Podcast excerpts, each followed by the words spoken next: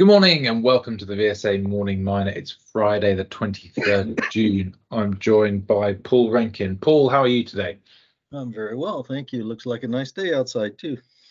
It is a nice day, but it's not been a particularly nice week for mining equities. Um, and the news at the end of this week, um, a lot of fundraisers that look like they've been quite small, perhaps not as much as uh, had hoped to have been raised. Um, yes, that's and, right. There's been several outfits uh, that, that trying to top up the coffers here, at least to have enough money for exploration expenses, or to otherwise uh, complete transactions that they had arranged early in the year. Um, and the bottom line was that uh, of the funding get, that's getting raised, uh, a lot of them aren't getting as much as they had hoped to, particularly if they're very junior, early stage explorers. And some of the deals aren't closing too, uh, that uh, where major transactions for companies uh, haven't been supported by uh, shareholders. so definitely a slower time here for an awful lot in the junior sector. Yeah, I think that's the key point, there. It's uh, existing shareholders um, and sort of cornerstone shareholders who are who are supporting these fundraisers um, with little new uh, appetite coming in in these rounds. Um, did notice though there's a 12 million euro grant for Jervois Global um, some support from the Finnish government there. Yes, that's right. Uh, Jervois, the the integrated cobalt developer across the world here, it listed it, uh, uh, uh its primary listing in Australia. 12 million euro grant uh, for its uh, Finnish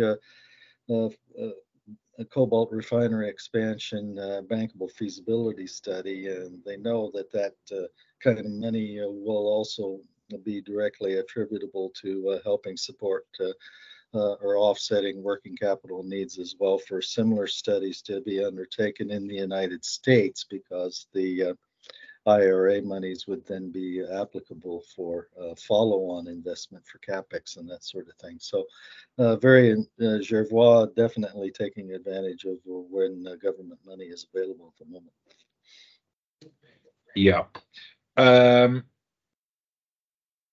don't think you discussed uh, yesterday, but there was an announcement from North Star Resources. What's the uh, news there, Paul? Well, it was Northern Star actually, and what it had come out was uh, that uh, the city of Kalgoorlie in West Australia they have to be feeling pretty happy at this point. Northern Star's board on late Wednesday had uh, committed and one and a half billion dollars uh, Australian to the uh, mill expansion there for the Mount Kalgoorlie Superpit operations. Uh, so that is a, a definite uh, big endorsement for the longevity of the uh, Kalgoorlie operations there right outside of town. Uh, so the town has to be very happy to see that for sure. Yep, good news. Okay, Paul. Um, look, unless there's anything else, um, I think we will call it a day there. Only to say that uh, Polyus's board, as uh, the Russian uh, gold producer, has uh, also decided, along as Polymetal had did uh, some weeks earlier, that they will discontinue their, uh, in Polyus' case, their GDR listing in London, in part because of the sanctions between Russia and the Western powers. Okay. Polyus delisting yet again. yes. All right. Thanks, Paul.